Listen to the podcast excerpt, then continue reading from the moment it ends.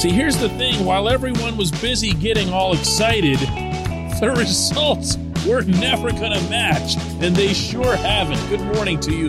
Good Tuesday morning. I'm Dejan Kovacevic of DK Pittsburgh Sports. This is Daily Shot of Pirates. It comes your way bright and early every weekday. If you're into football and or hockey, I also offer daily shots of Steelers and Penguins where you found this. Nationals 3, Pirates 2, another tooth pull, another lousy loss at the end. Chris Stratton giving up a two run homer to Maikel Franco in the eighth inning to blow the lead, and blah. The whole thing was just, well, it was blah. I mean, you can find positives. You can always find positives. Oneil Cruz hit his first home run of the season. It was a very predictable bullet, went the other way. Miguel Yajure came up and started and pitched pretty well. That means something toward the future, potentially. But the results, the results. Do you realize that the Pirates have won only five of their last 21 games? Do you realize that three of those five came against the Cubs? You can look at all kinds of different markers. You can say, well, they played the Rays super tight in all three games down in St. Petersburg, and they did. Two of those were walk offs for Tampa Bay. The third one was a lot like the game last night in that it was just blown at the end.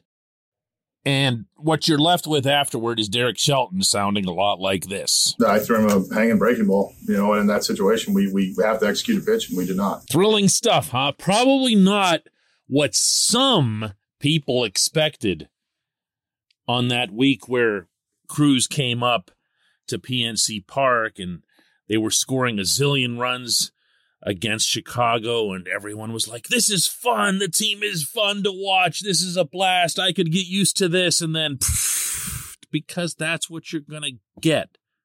That's what you're going to get. If it's not the pitching letting you down, and that's more likely given the state of pitching at the organization's upper levels. But the hitting can go bone dry too, and we've seen that as well. We see this lineup strike out pretty much nonstop. Anyone who gets hot doesn't stay there. The young guys, when they have their big boom impact, like a Jack Suwinski, like a Diego Castillo, we remember that because we go, yeah, young guy, he hit the ball. He hit it very hard. He hit it very far. But what we don't focus on nearly as much is that the young guys are all around 200 for batting average. They're striking out way too much. And after those big home runs, they'll go one for their next 12. And I know I sounded like a wet blanket at the time that everybody was getting super stoked, but this was what I meant when I said just go easy. This isn't it. This is not the resurrection of the Pittsburgh Baseball Club. This portion of Daily Shot of Pirates is brought to you by our friends at North Shore Tavern, that's directly across Federal Street from PNC Park. It's home of Steak on a Stone, an eating experience, underscoring the word experience. The steak is brought to you partially cooked on an 800 degree stone, and you do the rest. It's a ton of fun, it's a great meal, and it's a baseball atmosphere like no other in Pittsburgh. North Shore Tavern, right across Federal Street from PNC Park. What we're seeing isn't a resurrection, it, it's more of a revival, I guess. I think revival is fair. The point that I kept emphasizing when Cruz and Bligh Madris came up, especially obviously regarding Cruz, was that half of the everyday eight, the future everyday eight, appeared to be in place. And I might have been generous throwing Suwinski into that mix because, I mean, when you hit like a dozen home runs in a really short period of time, it's hard to picture that you're not going to at least be a decent starter in the majors. I mean, that's that is a freakish act for anyone, but especially for someone who wouldn't make it. Do you know what I mean? It's in there. We see that it's in there. And he's brought it out at the top level. Even if he were to take some significant step backward along the way, you know that he's come up and he's done it. And Cruz, you know he's here to stay. There's just way too much talent. Way too much.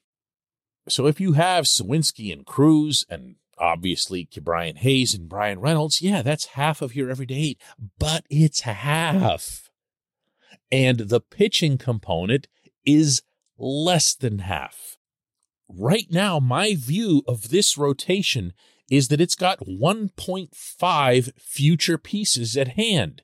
One being Roansy Contreras, 0.5 being a very hopeful outlook that Mitch Keller has figured some stuff out as it relates to pitching versus throwing.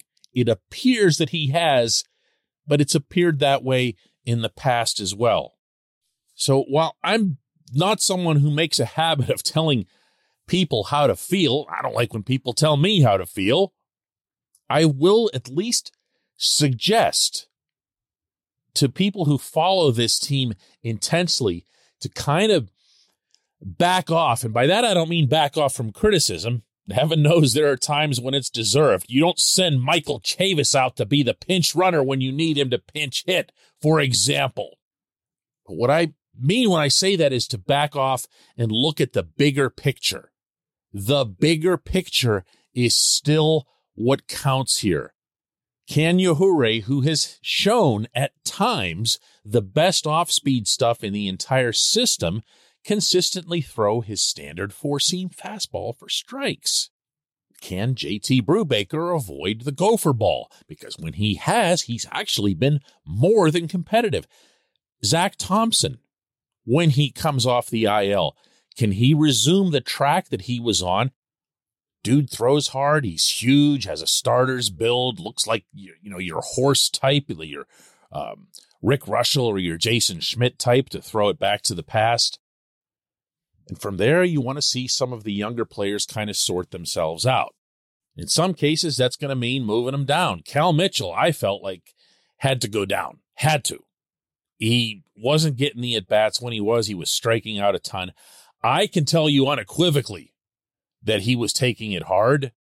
And whether or not Josh VanMeter moves the excitement needle, you still have to do what's best for the younger players. And with the way Suwinski was going in particular, and then Madris coming up and hitting the way he did, you just weren't going to get Mitchell out there often enough uh, to avoid stunting him. So th- this is where we are. Just hit the reset button from where you were the day before Cruz came it's still in the same spot. There's just one or possibly two more players at hand. That's it. When we come back, J1Q.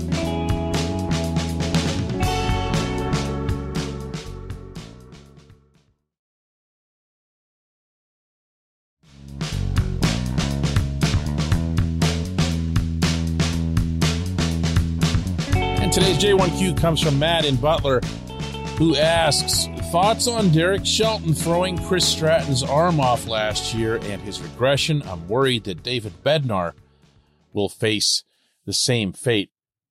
Matt, there's every reason to worry about Stratton. I don't believe that health is one of them.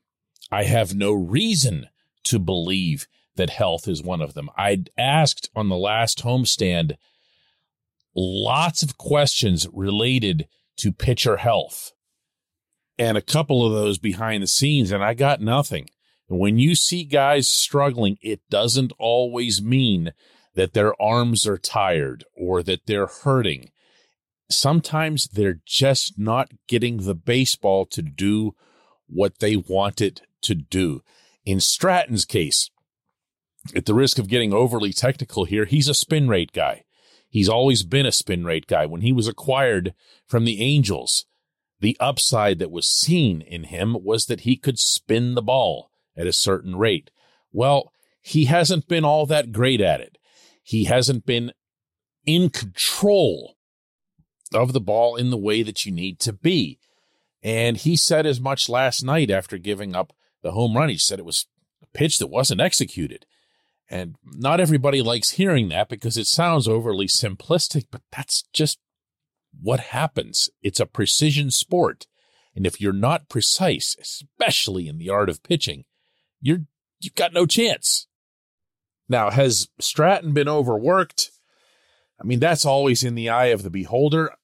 Stratton's 2021 appearance total was 68. That's not super excessive. I've covered relievers who've been 75 plus. The year before, of course, was the pandemic year. He only made 27 appearances. The year before that, he only made 35. And so uh, the idea that he's, you know, some kind of damaged goods, it's a first instinct now, but it isn't always accurate. My worry out of the two guys you referenced in your question was Bednar. Because in addition to you know having a lack of command or whatever Bednar never walks people. And if you go back to a couple days ago in St. Pete in that really bizarre blown save you know he gets the two quick outs and walks a couple. It's just not at all like him Shelton did say to the reporters in Washington last night, including our own Chris Halleck, that Bednar wasn't available last night. For anybody who's wondering why, you know, this guy or that guy couldn't have come in for Stratton, Stratton was going to have to get them two innings. He didn't. And that's really just because he wasn't very good. And that apparently is just because he hasn't been very good. This is why relief pitchers don't get multi year contracts, by the way. They never, well, I should say never, they rarely sustain a strong performance, even from year to year, never mind over a handful or several. I appreciate the question. I appreciate everyone listening to Daily Shot of Pirates. We'll do another one of these tomorrow.